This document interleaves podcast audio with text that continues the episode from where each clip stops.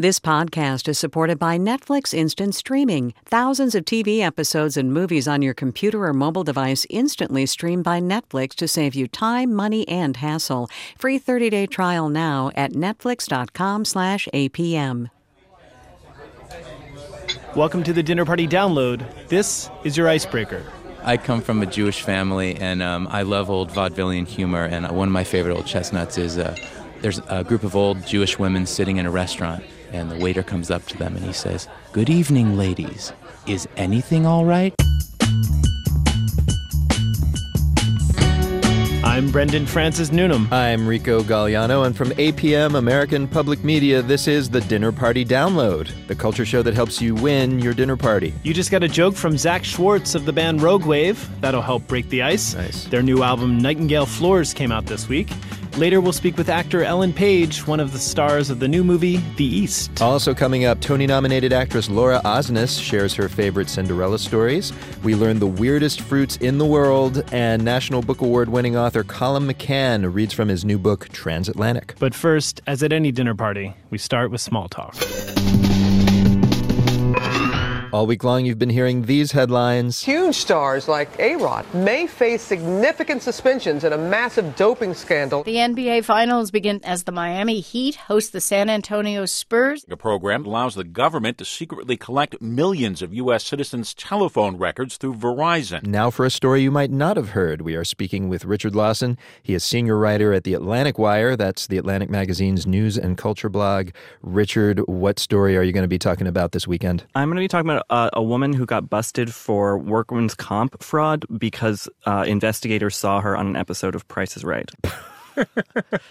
Do, Yeah. Doing what? Was she lifting the car? She went all the way to the showcase or to the to the big wheel that gets you onto the showcase showdown, and she lifted her arms up and pulled the wheel hard. And the investigator, this was like in 2009, and this this thing just happened. She just pled guilty, um, and they saw that she could lift her arms, which she said she couldn't, which is why she couldn't All work right. at the post office anymore. Conceivably, she could have come on down. Like, that was okay. She could walk. Right, yeah, but, But- just but no, no, no lifting or uh, yeah of, of the arms, and certainly not like pulling like a big heavy. Well, I don't actually know how heavy that wheel is. Yeah, I mean, like, she's big. working at the post office. We're talking about big sacks of mail, right? Like, I mean, there Right. is a difference between pulling a wheel and big sacks of mail. True, though there is another wrinkle to the story. Apparently, on, they found on Facebook photos of her ziplining with her husband on a Carnival cruise. Oh, so she was oh, really blatant about it. Wait, it. did she win that trip from The Price is Right, though? Uh, that is a good question. I do Too not know. So, so if you have a workman's comp claim, go on Wheel of Fortune. That's what you're saying. Right, yeah. Wheel of Fortune, easy. You could just, Someone you else just- turns the letters. Yeah, Indeed. Yeah, and that that wheel, it's it's low. You're not lifting your arms. But Price is Right is a real physical game. And you should also apparently just stay the heck off social networking. Exactly. Uh, the article that I read about this, the an investigator said that social media is a new tool for them to like catch these people in fraud. So, I mean, really, if you're gonna do the elaborate scheme, you're gonna have to avoid. Maybe Vine would be okay. I don't know if people are hip to that yet. but Exactly. Or you can not do an Facebook. old one like MySpace or something where no one's right, looking. Friendster. Yeah. You're safe on Friendster. Stay away from Facebook. Yep. All right, Richard Lawson, thanks for the small talk. Thank you. And now, time for cocktails. Once again, we tell you something that happened in history, then give you a fitting drink to serve along with it. It's like history is a volcano that erupts booze. Whoa. Yum. Is that still a disaster? I maybe. I'd volunteer to help. Anyway, first the history. This week back in 1932, the New York Yankees' Tony Lazzeri performed a baseball miracle. And he still didn't get no respect. Michelle Philippi tells the tale. Tony Lazzeri did the near impossible, just not near impossible enough. It was June 3rd, 1932, and the Yankees were playing the Philadelphia Athletics. When it was over, Lazzeri had managed one of the rarest feats in baseball. He hit a single, a double, a triple, and a home run. In that order. It's called a natural cycle.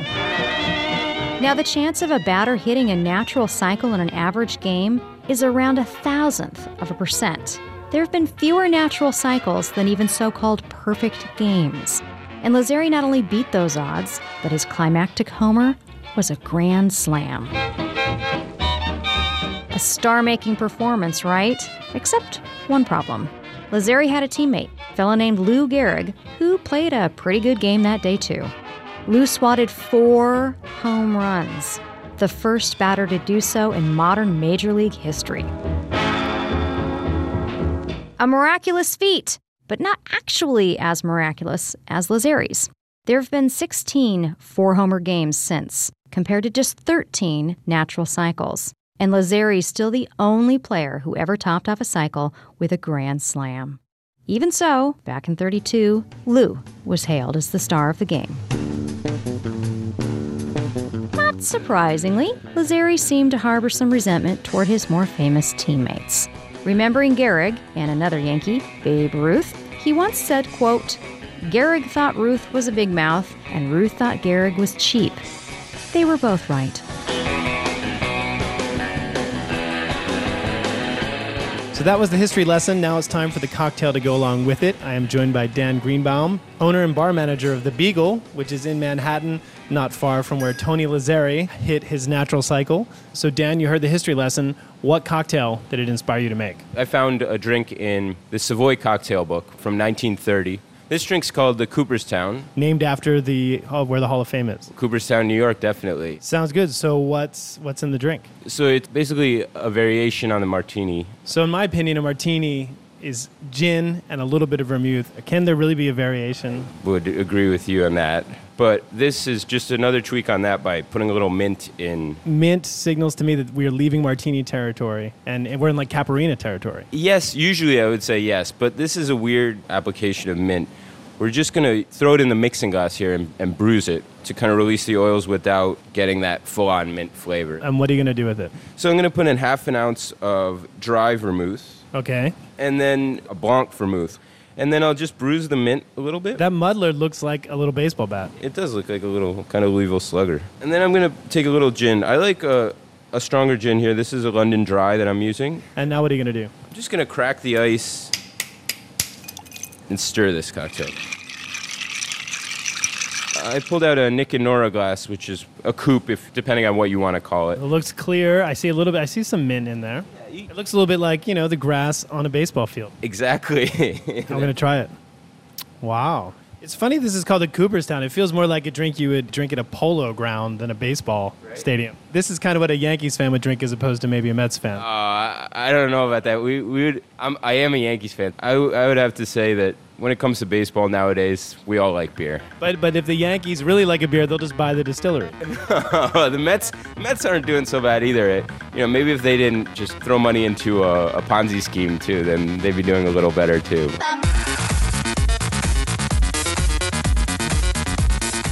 Enrico, we should note yeah. that despite being overshadowed by Lou Gehrig, Tony Lazzeri was still a pretty respected member of the Yankees' legendary batting lineup called Murderers Row. Of course. He's legit. Yeah, probably the only Murderers Row in which you would want to be included. Right. Much. I don't want to be exonerated. Guilty of being amazing. Lock them up. Ladies and gentlemen, you'll find the recipe for the Cooperstown at our website, dinnerpartydownload.org. And now, the guest list, in which an interesting person lists some interesting things. And today, our guest is actress Laura Osnes. She currently plays Cinderella in the Broadway production of that Rodgers and Hammerstein classic. She recently won a Drama Desk Award for her performance. And this Sunday, she'll find out if she wins a Tony. Here she is to tell us about the show and her list. Hi, I am Laura Osnes, and I think one of the reasons why Cinderella is so popular is because she embodies this rags to riches story, and I think a lot of people can kind of relate to that. So here's my list of Cinderella stories. The very first one that came to my mind is the story of Aladdin finding the magic lamp and getting three wishes from the genie and marrying the rich princess in the end. So he definitely goes from rags to riches. Oh, I come from a land, from a faraway place where the caravan camels roam where it's flat and immense and the heat is intense. It's barbaric, but hey, it's home. I ended up doing a production of Aladdin in Minnesota. I was in the ensemble and I understudied Jasmine. And the two leads actually collided one day on accident on stage, and they had to stop the show and go to the hospital. And I went on as Jasmine with my friend Nathan at the time, and I ended up marrying Nate. Nights like Arabian days That's my real life Disney love story. we both understudied the leads and we got to go on together. And our first kiss was on stage as Aladdin and Jasmine riding the, the magic carpet, the whole deal. And we've been happily married for six years. A fool off his guard could fall and fall hard out there on the dunes. Another Cinderella story I thought of is The Tale of My Fair Lady, which is a dream role of mine. I think it would be really fun to play. I could have danced all night, I could have danced all night, and still have begged for more. I could have spread my wings and done a thousand things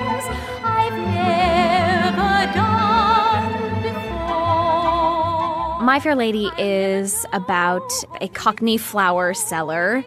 She meets a rich man, Henry Higgins, who teaches her how to speak and be a lady. May I introduce Miss Eliza Doolittle? My dear Miss Doolittle, how kind of you to let me come. Delighted, my dear. Will it rain, do you think? The rain in Spain stays mainly in the plain. How awfully funny. What is wrong with that, young man? I bet I got it right. Smashing. I see a lot of parallels between the kind of makeover element between Cinderella and My Fair Lady. From literally being cinder covered and dirt covered to made up, sparkles, tiara, or, you know, My Fair Lady, a, a huge hat and a beautiful dress. It's that transformation. A third example I can think of, kind of a real life example of where a relatively unknown person became known on television, and that's the story of Catherine McPhee, who was a runner up in American Idol years ago and just finished starring in Smash and has become a household name across the nation and is such a huge star now. And does she make it to the finale? I remember watching Catherine McPhee on American Idol. She sang Over the Rainbow, and um, I've played Dorothy before, so I was a huge fan of that song, and I actually called in and voted for her because I loved her voice so much. Ladies and gentlemen, you're the judge. Somewhere over the rainbow, Catherine McPhee.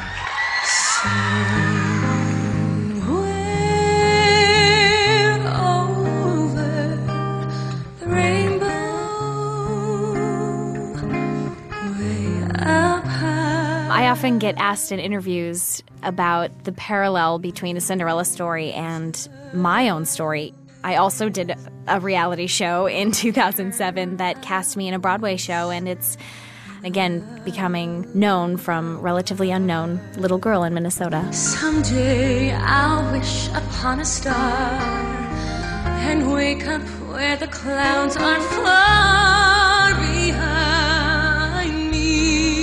The guest list from Laura Osnes. She's up for a Tony this weekend for her role in Broadway's Cinderella. You know, and Brendan, I just noticed Tony, Oscar, mm-hmm. these are mm-hmm. big awards have really plain names. That's totally true. And then there's Grammy.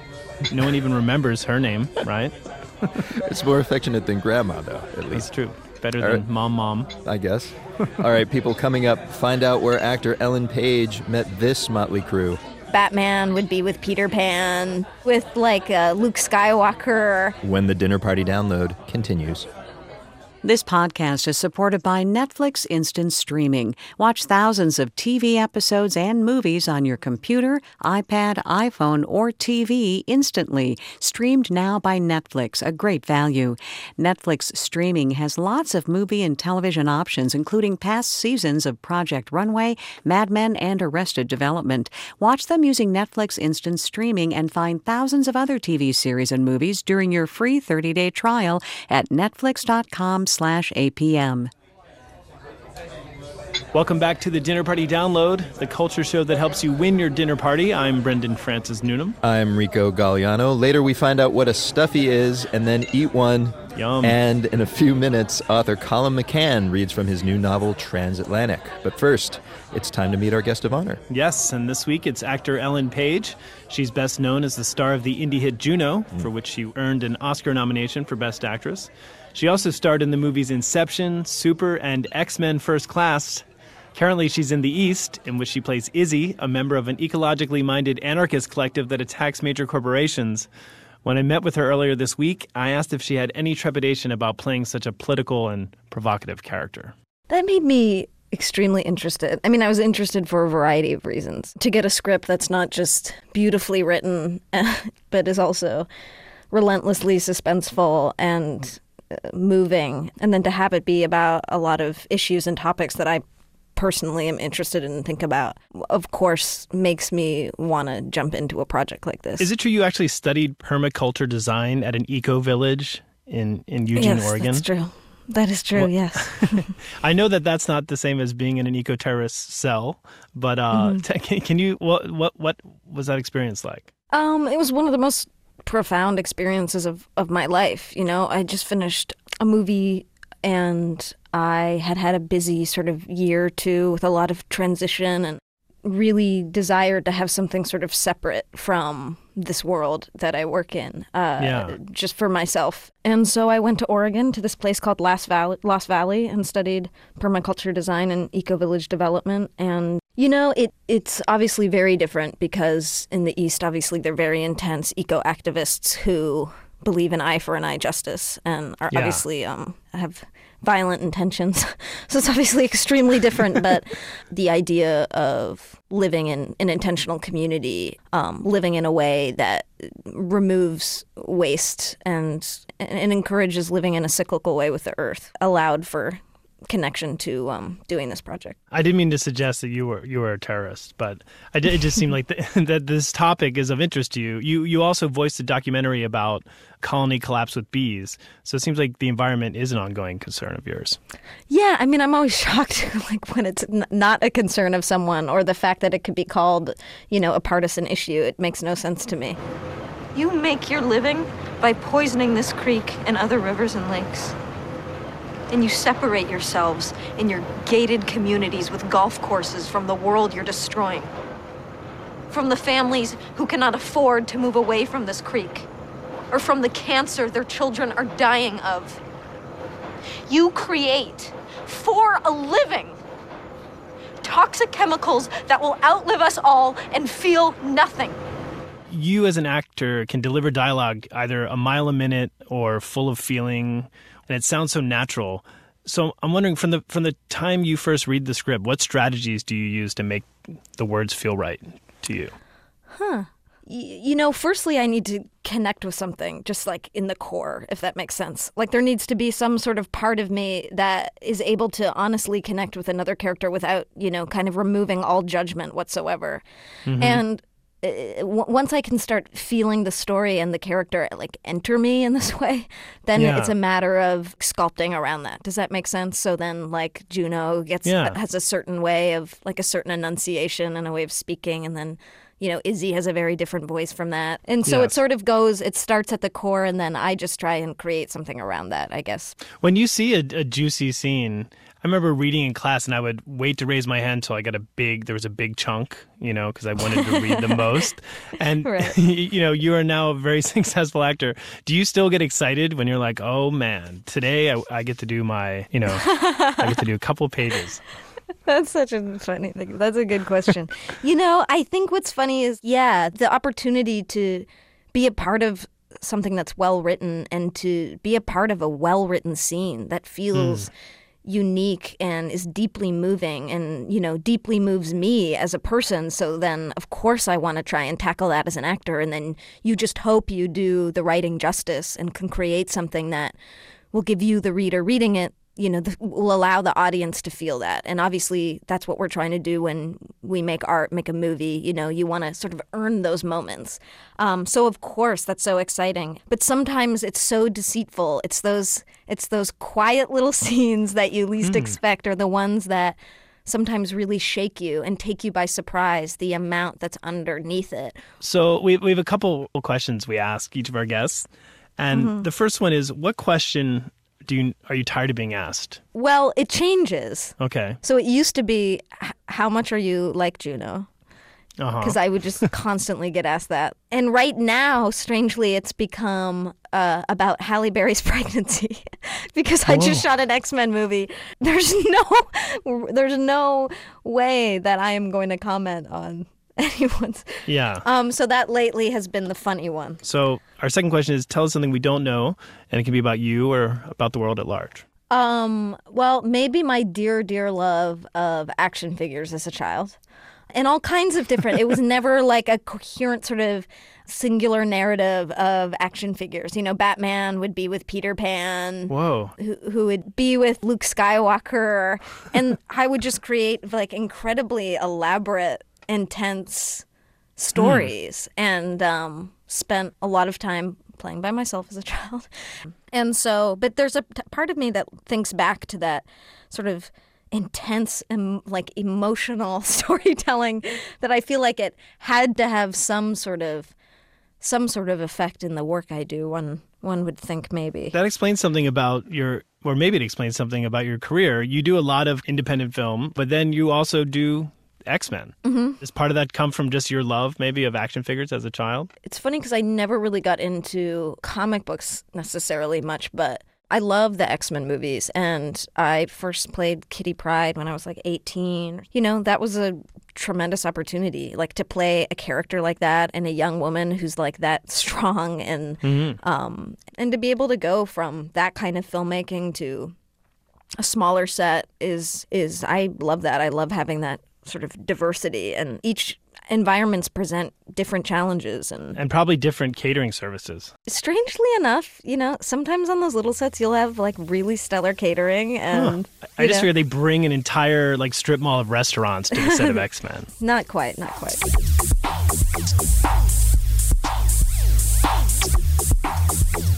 Enrico, I have to admit, I've always been jealous of movie people getting all their meals catered. You know, I mean, that is the dream. I think so. Plus naps. Although actually, public radio and catering services are not mutually exclusive. If you No, no, I'm not talking about taking a catering gig for extra cash. Oh. I'm talking about getting catering. Then you have a point. Ladies and gentlemen, that reminds me, actually, we're late to work a bar mitzvah. But if you want to learn more about Ellen, head to our website. It's dinnerpartydownload.org. Oops, forgot the sterno.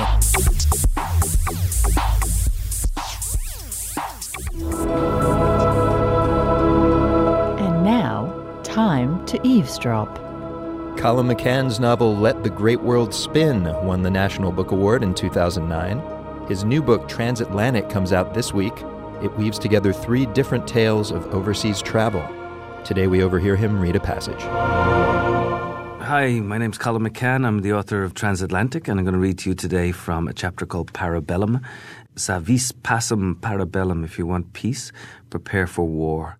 It's actually set in 1998 with Senator George Mitchell um, on his way from New York to Northern Ireland to negotiate the great peace that everyone has wanted for 800 years. He emerges from the bright elevator, moves through the marbled lobby towards the revolving door. 64 years old, slender, greying, a slight strain of yesterday's tennis in his body. He hears his name from several angles. It is as if the revolving door has caught the words and begun to let them spin. Mr. Mitchell, Senator, George, sir. The black town car sits idling outside the apartment building. A relief floods through him. No press, no photographers. An umbrella is held aloft for him and the car door is opened. Thank you, Ramon. There is always a moment of dread that there might be someone waiting inside the car. Some news, some bombing. No surrender.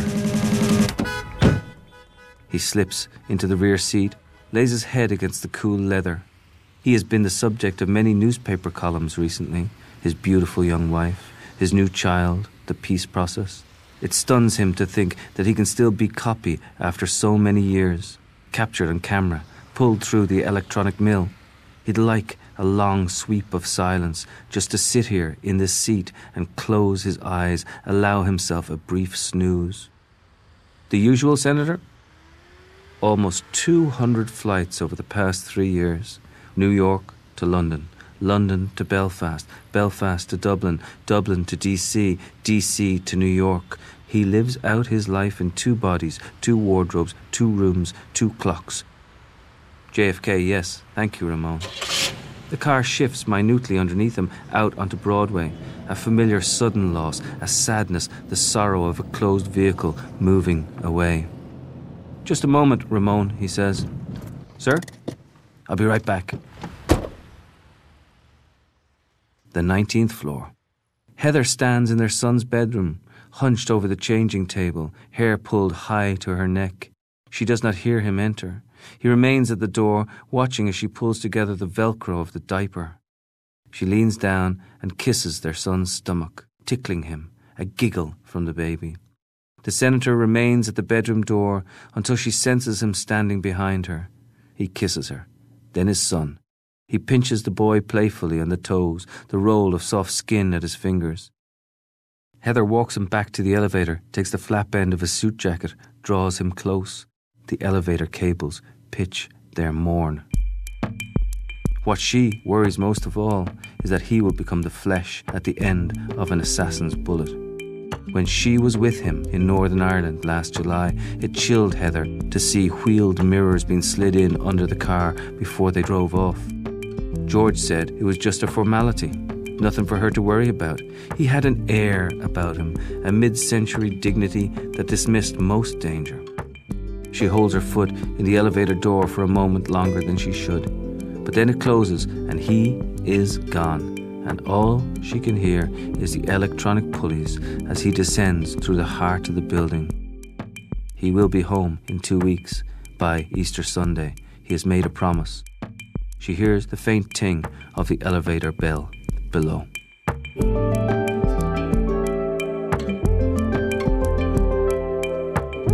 Author Colum McCann reading from his new novel Transatlantic. It was edited for time. And you're listening to The Dinner Party Download from American Public Media.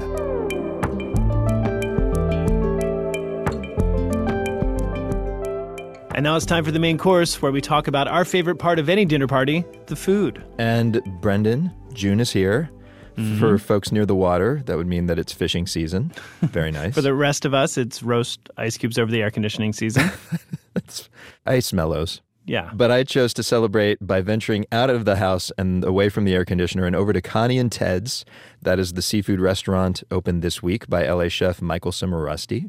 Not Connie or Ted. Neither. Uh, he earned two Michelin stars for his more upscale place, Providence, and I specifically wanted to talk to him about a dish on the menu which I had never heard of, but which has the best name ever Stuffies. Sounds like a bad guy in Popeye or something. What? Maybe a mobster's middle name. Pro- yeah, that's a good one. Ricky Stuffy Bomboloni or something. Yeah, it's. I guess it's a colloq- colloquialism. God, that's a tough word. It's a, co- a colloquialism, and you know, it's something you find all up and down the coast of New England. And there are probably as many variations on stuffies as there are clams in the sea. It's just every restaurant has their own sort of little version of it. For those who don't know, what's in the thing? What's it, what is it basically? So a stuffy is usually a quahog, which is a giant clam that comes. Is that how it's pronounced? I've, I've heard it quahog. I've heard... Quahog, quahog, quahog. My family always pronounced it quahog.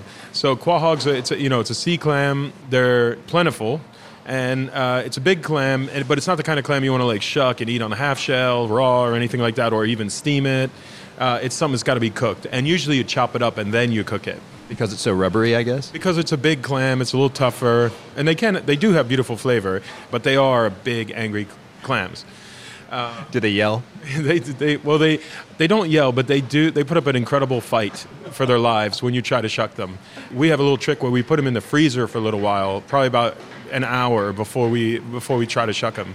Because if you don't, you could you could wind up in an argument with a with a quahog for a good hour, you know, before they finally relent. So a quahog, you know, or a stuffy rather, usually what they are is, you know, some sort of. There's always onion, there's always garlic. You, well, I shouldn't say always, but there should be onion and garlic. Then you're gonna have some sort of pork product most of the time. Could be bacon, could be pancetta, could be some sort of sausage. We're using linguiça. Then we put red peppers in there. We put parsley, we put olive oil, and then we put breadcrumbs we make from fresh baked bread. And this all goes on in, in the shell? Do you bake this in the shell? Right. You make this mixture of the onion and garlic and sausage and some herbs. Saute all of those things together. Chop the clam, add the clam, and then you sort of bind the whole thing together with bread. So it's you know a stuffing of sorts. You know, you could even throw it in a turkey if you wanted to, and it wouldn't it wouldn't be too terribly out of place. It would be delicious, I promise you. So then once we've got that mixture together, then we stuff it back in the clam. You sort of like mound it up inside the clam, and some people even like put the top shell back on, wrap the thing in aluminum foil, and bake it in the oven. I, I don't like to do that because I like, you know, when we bake them in the oven and then we finish them in the broiler and they get a nice crispy texture from the bread. And I really like that. I think it adds a lot to the dish. So we ba- we do them on the half shell essentially. Is this uh, something that you had in your youth? I mean, when did you first encounter these things? Yeah, stuffies are something. I mean, I've I had them all the time in many many places up and down, you know, the coast of New England, and it's something I you know I remember fondly. I'm very nostalgic for, and I think a lot of Angelinos are nostalgic for that kind of food too. You know, there, there's so many transplants here in Los Angeles from New England, and I think that's a fun part about dishes like this is that everyone has their ideal version of what it should be, and hopefully ours measures up. I was going to say, is there some fear that you're going to just cheese some people off as like, this isn't a stuffy? You call this some sort of highfalutin thing? Well, I mean, there's always, you know, there's always a risk of that. You know, when you have a dish that has a past and a lineage, hopefully it'll come across and people will say, you know what, it might not be the one that I remember from Iggy's in Galilee, Rhode Island, but it's it's a damn good version. Fair enough. Can I can I have some of these things? We're fresh out. No, of course. We got a couple waiting for you. So, so these are the stuff he's being made. You see, we have them. So all the clams are on the half shell. And they look really beautiful. It's almost like a stuffed mushroom, except the, instead of a mushroom, it's a clam shell. Clam, that's right. So we have a couple. These these right here have been in the oven for a few minutes already, and so they should be warm all the way through. So now I'm just going to put just a little bit of extra virgin olive oil on the top. Oh man. And then we have a, a broiler that's already preheated, and we just want to like sort of toast them and get that crispy uh, texture on the uh, exterior, and then they'll be ready to eat. And all this breadcrumbs, this all comes from bread that we make in house. Everything, everything here at Connie and Ted's is made in house, except for the ketchup. Every time I've ever gone to a restaurant that makes their own ketchup, I find myself saying, "Don't you have any Heinz?" There's a reason why the Heinz family are billionaires, you know. Um, this is beautiful. Wow, and it just like that didn't take long at all. No, not at all. It's a super hot broiler. This thing is crazy. And is this it? Just a fork? Yeah, I think you only need a fork. Yeah, I don't. This is not finger really food. hot. No, it's not finger food. Well, you could. You could pick it up and just throw it in your face, but it'd be really hot. Let me get you a fork. All right, so here we go. Oh man, that is fantastic. Sweeter than I thought because it's linguiça meat, right? Yeah, exactly. The clams give a tremendous amount of sweetness as well, and then there's lots of extra virgin olive oil in there, so it's all. Oh, and it's some spice too. What, what's the spice coming from? That's coming from the linguiça, and there's a little chili flake in there as well. Yeah. This is beautiful. I did not grow up in New England, but it's making me feel nostalgic for it anyway. Well, good. And Brendan Michael also told me that the classic stuffy recipe was influenced by Italian and Portuguese fishermen. They, Hmm. They're probably the ones that added the pork in there, right? That sounds And, uh, delicious. yes, and of course the dish was also named after a fisherman who just always had the flu. Oh, You yeah. know? Stuffy. Yeah. Our goal stuffy. Oh, oh, stuffy. Loved eating quahogs with his hook hand. The Gordon Fisherman's best friend. That's yeah. He also that's where fisherman's friend comes from. Folks, coming up, we learn about miracle berries and snake fruits, and the former chief counsel of the FAA tells us how to behave on airplanes. When the dinner party download continues.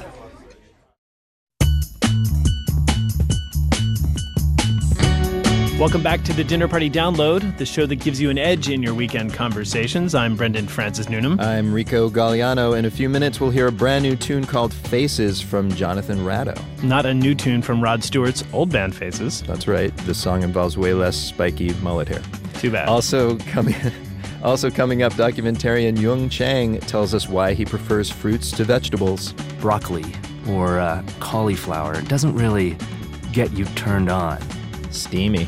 But first, it's time for our etiquette segment. Yes, each week you send in your questions about how to behave, and here to answer them this week is Mark Gerchick. Mark was chief counsel for the Federal Aviation Administration and remains an airline consultant. His new book, Full Upright and Locked Position, comes out this week.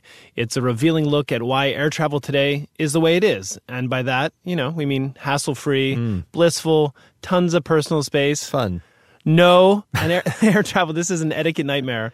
And on that note, Mark, thanks for joining us. My pleasure. W- was the name "Abandon All Hope, Ye Who Enter Here" taken That's for your right. book? Because I think that might have been more apt. Air travel's the worst. What can you tell us? A few of the things that made air travel so bad. Well, the industry confronted tremendous fuel cost increases in about 2008. The price rose 10 times in a year. And then, of course, we, you know, we had the tragedy in 9-11, um, Hmm. which changed the whole zeitgeist of, of the air travel experience.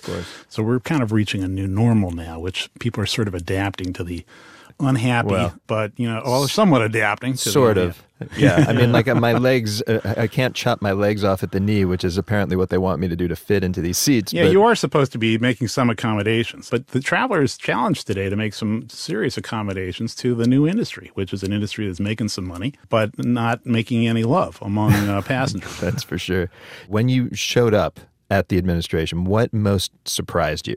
Yeah, well, that's a good question. I mean, actually, I was what actually impressed me. One is these people actually really care about airline safety. The, there is a real commitment. It does feel safe. It's just uncomfortable. Exactly. That's in a nutshell where we're going. It is safe and it is uncomfortable. You know, if I could have rewritten the title, I would have put "safe but uncomfortable." Uh, All right. Well, maybe the paperback. I do li- like the full upright and locked position, by the way, almost sounds like Full Metal Jacket, a movie about a war. Well, the language of uh, of the of, of aviation is amazing. We always uh, say two words when we can say one, like full upright. What's you know partial upright, right? Uh, or Yeah. take your personal belongings with you. Well, don't Yeah. take the other guy's belongings. You know. So, Mark, is there any good news? Is it going to get, I mean, will it get more comfortable or is this just. yeah, actually, it is. You know, I love the kiosk. Basically, you never have to talk to anybody to check into a flight anymore. You don't have to Uh, stand in that line. Oh, so that's and stuff like that. On the front end, you're sort of saying before you get inside the plane, at least. Exactly. And the planes are going to get better too, I have to say. There is uh, the new uh, Boeing 787 and the Airbus equivalent are going to be more comfortable. They're going to give you a, a more humidity, uh, which I hate that dry feeling. You feel like the you know kind of your nose is going to crack off and so. But and then uh, you're going to have more pressure in the airplane, so it's going to feel like you're flying at six thousand feet, sort of like a Denver high rise instead of at eight thousand feet. But I don't hear any, you know, it doesn't sound like our knees or our elbows are going to get Definitely relief not. Those soon. knees are going to get more and more crunched. Basically, Oh. Look, the, the whole the whole economics of air travel is to cram as many human beings into that tube as you possibly can. And in fact, uh, the lavatories are going to be getting smaller too, so they can add another row of seats. Well, when you're when you're so close to other humans, that's when etiquette becomes important. Indeed. That's why we have you here. Let's start with a question that came from Christina. She sent it to us via Facebook. Yes. And she asks, "To whom does the armrest belong? The issue needs to be settled once and for all." Well, okay. The answer is simple. The armrest belongs to the middle seat. The, hmm. the person in the middle seat has generally authority over the over the armrest.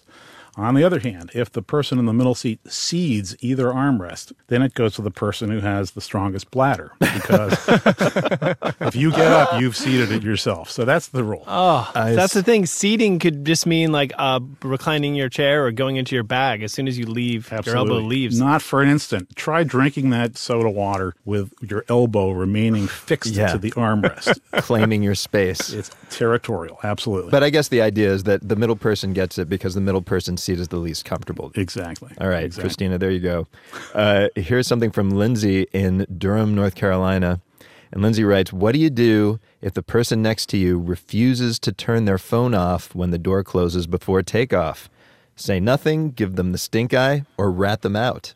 Oh, this is a great question, Lindsay. Yeah, Yeah. Brendan, I know, cares a lot about this. Oh, okay. Have have you been arrested, Brendan? no, no. No, it bothers me to no end when people leave their phones on because I Oh, don't okay. like takeoff. I'm frightened, and I just want everyone to obey the pilot. That's fair enough. And, uh, you know, Lindsay, you probably don't need to worry about this. The one thing that the flight attendants are looking for, like hawks, is the telephone. Really? Uh, if anybody's on the phone, that is a big deal. So it's likely that they will catch that person without you giving them the stink eye Or ratting them out. or ratting them out. But- um, if they talk back to the flight attendants, even better, because then you're starting to get in the area of a federal crime called interfering with a flight crew, right? But but I've seen this happen a lot. They people put it face down. It's like they're Uh. like grade schoolers hiding something from the teacher. So are you? Should you say something? Yeah, I think you can ask them to turn it off because if they're if they're willing to uh, disobey the you know the direct order of the flight attendant and the pilot, they're probably going to deny that they've done it anyway. When the, and you're going to have a great involved conversation with a flight attendant yourself and the individual. So that probably isn't going to work out. I just would add though f- to if you are really concerned about this, the FAA is now looking at this whole issue about the cell phones, and a lot of observers think that that prohibition is going to go away. So I wouldn't worry too much about that. One. So I can look forward to people talking next to me on the phone. You know, That'll be that's fun. the issue. so, some European and Asian airlines uh, do allow cell phone use.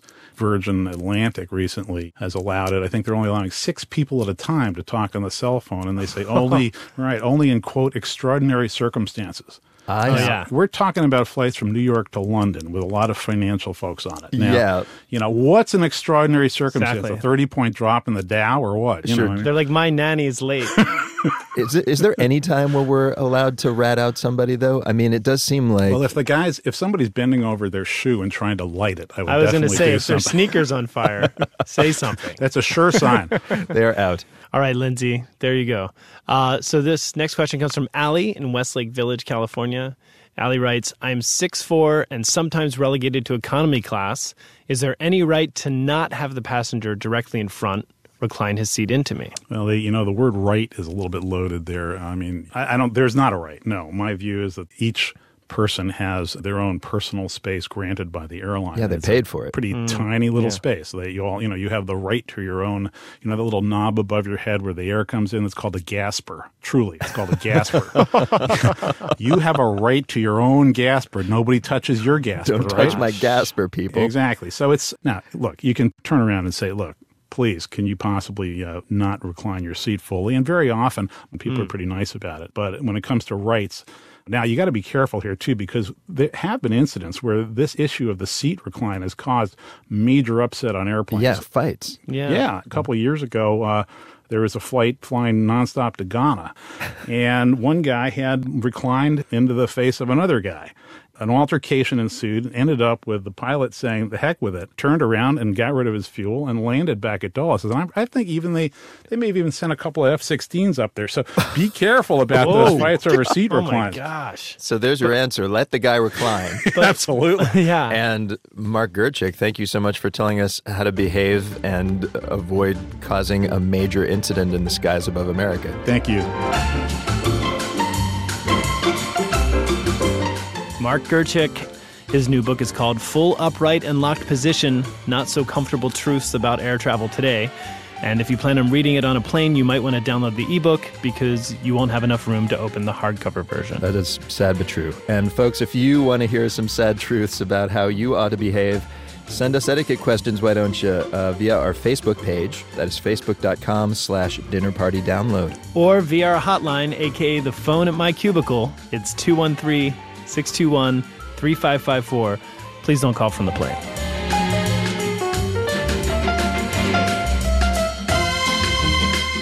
And now it's time for Chattering Class, where we are schooled by an expert in some dinner party worthy topic. The topic today is fruit and the people who love it. And by love, I mean they are completely obsessed. Our teacher is Yung Chang. He directed the documentary Fruit Hunters. You can watch it online now. And Yung, welcome. Thank you very much. Thanks for having me. Your film, for those who haven't seen it, follows people who travel to very far reaches of the world to taste bizarre and exotic fruits, or they dedicate their lives to preserving or growing or collecting rare fruits. How did you fall into that world? Are you an addict yourself? Uh, You know, I didn't start out as an addict. I, I started out as a you know a lover of certain types of fruit. I'm of a Chinese origin uh, background, so I uh, I used to go to Taiwan a lot in the summers, and we'd indulge in some weird kind of fruit, uh, like the durian fruit, for example. Sure, ve- known to be very smelly but very buttery inside. The, the right, the stinkiest fruit in the world. They say that it's like uh, it tastes like eating your favorite ice cream while sitting on the toilet. and then, as I started to to realize that there were actual fruit obsessed individuals, fruit hunters out there, and even organizations like the Rare Fruit Council International. Yeah. Uh, that I started to realize, you know, this is a, this is serious business for some people, and uh, and then when you start filming it, and people are showing you some of these uh, incredible, almost like sculptural species, They look like they're from a different world, some of them. yeah, and you really get the sense that you want to forget about filming it and become more of a fruit hunter. And I think that obsession kind of took over as I was making the movie. Well, let me ask why why fruit though? Why not vegetables, which also can be in bizarre forms, or grains or something? What is the allure of fruit to these people That- and to you? Yeah, I think the allure is when you think about, let's say, for example, broccoli or uh, cauliflower, it doesn't really get you turned on. And the beauty of fruit is that they've been created to seduce us. That is the purpose of fruit, solely to make us want to eat it. And I'm assuming the reason why biologically that I guess plants would want, if we can attribute want to plants, the reason why they want us to eat their fruit is so that we'll pass it through our systems and the seeds get out into the world. Right on the most basic uh, level, yes, that was the initial at- intention of, of fruit was so that we could spread their seed, and uh, uh, it's hard. It just sounds very sexual because uh, in a way it, it really is. Um, early in the film, you show what looks like a mango auction. Was it only mangoes? It's a it's an auction of fruit auction of some kind. That is a uh, very special annual charity auction that happens at the Fairchild Botanic Garden in Miami.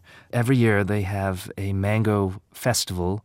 One of the highlights is this amazing mango uh, auction. Well, it looks like at one point a mango goes for seven hundred and fifty dollars. Is that for one mango? That is for a, uh, a handful of uh, uh, mangoes, not a lot, but they are so rare and so special that people will bid uh, top dollar for something like this. And, you know, I was there, spent some time there.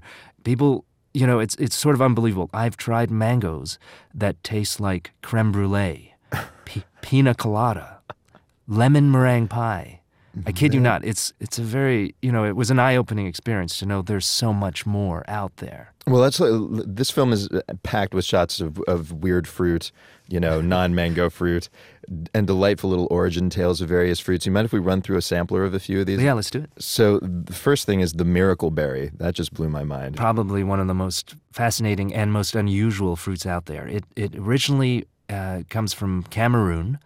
You eat it and it doesn't taste like much, but when you combine it with food that is very sour, for example, lemons, there's a special trait in the in the miracle fruit that will convert that flavor into an extreme, almost saccharine sweet. So lemons will taste like lemonade, and and strawberries will be the sweetest strawberry you've ever eaten. Uh, when we were traveling with the film, we came up with this great concoction. When you have, for example, a mojito, Oh, you can have this mojito without the sugar, but eat a miracle fruit beforehand. It'll be the best mojito you'll ever have. really? It tricks the taste buds in your tongue to register the whatever is sour or bitter as as sweet. Let's go on to the discovery of the McIntosh apple. That is a love story. The story of uh, John McIntosh, who was uh, an American who uh, left uh, the U.S. during the Civil War in search of his wife, who had left beforehand, and uh, near Cornwall, Ontario. It turned out his wife had passed away.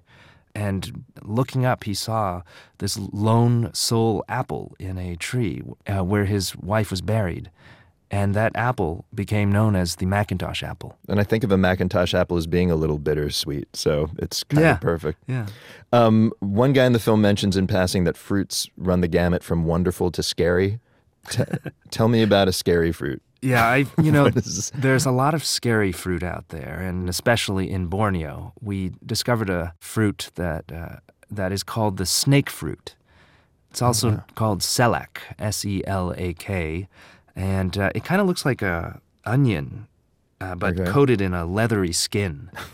Um, Perfect. and it, that that skin resembles rept- reptilian, you know, sheath of reptilian skin. Isn't this thing And- supposed to be tempting? That doesn't sound like something I'm going to go, hey, let's put that in my mouth. Yeah, exactly. It's it's not tempting for everyone, but uh, but then when you slide the skin off, there's this uh, these cloves in the interior, and they are crispy and delicious. Wow. So it's scary at first, but then there's some sort of allure, you know. I think there is something about fruit being like that, where you you kind of uh, sometimes you're you're in shock and awe at its appearance. Mm. But uh, upon tasting it, it's uh, it can be transcendental, like, like love itself. Scary. like yet like love. Worth sticking around for somehow. Mr. Chang, thank you so much for uh, teaching us today. Thanks so much. It's been great speaking with you.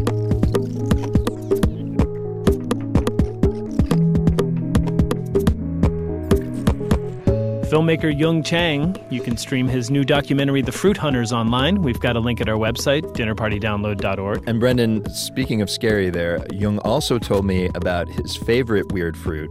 Mhm. He said it looks like eyeballs growing out of a tree's bark. That's true. I wonder what else is in those Miracle Berry mojitos. There's a little something acidic. All right, folks, that's the dinner party download for this week. Next week, director Sofia Coppola talks about her new movie, The Bling Ring. Jackson Musker is assistant producer of the Dinner Party Download. Our interns are Davy Kim, Brittany Martin, and James Delahousie. Peter Clowney is our executive producer. Thanks also to Chris Clark, Carlos Asensio, and our friends at Public Radio's business show, Marketplace. And now, before we leave you, it's time for One for the Road, a song to listen to on your way to or returning from this week's dinner parties. Jonathan Rado's band Foxygen became a necessity of life for many music heads this year. I'll wait for you to get that. Soon he'll be releasing his first solo album. It's called Law and Order, and here's the first single, Faces. Bon appetit.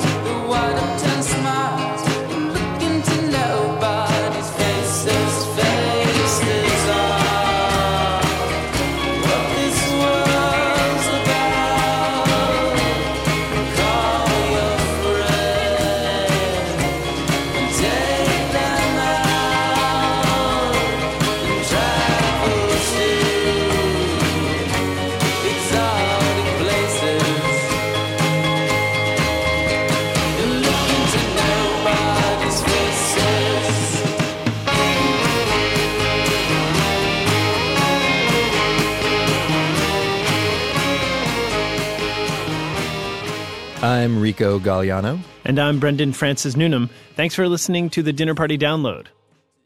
All right.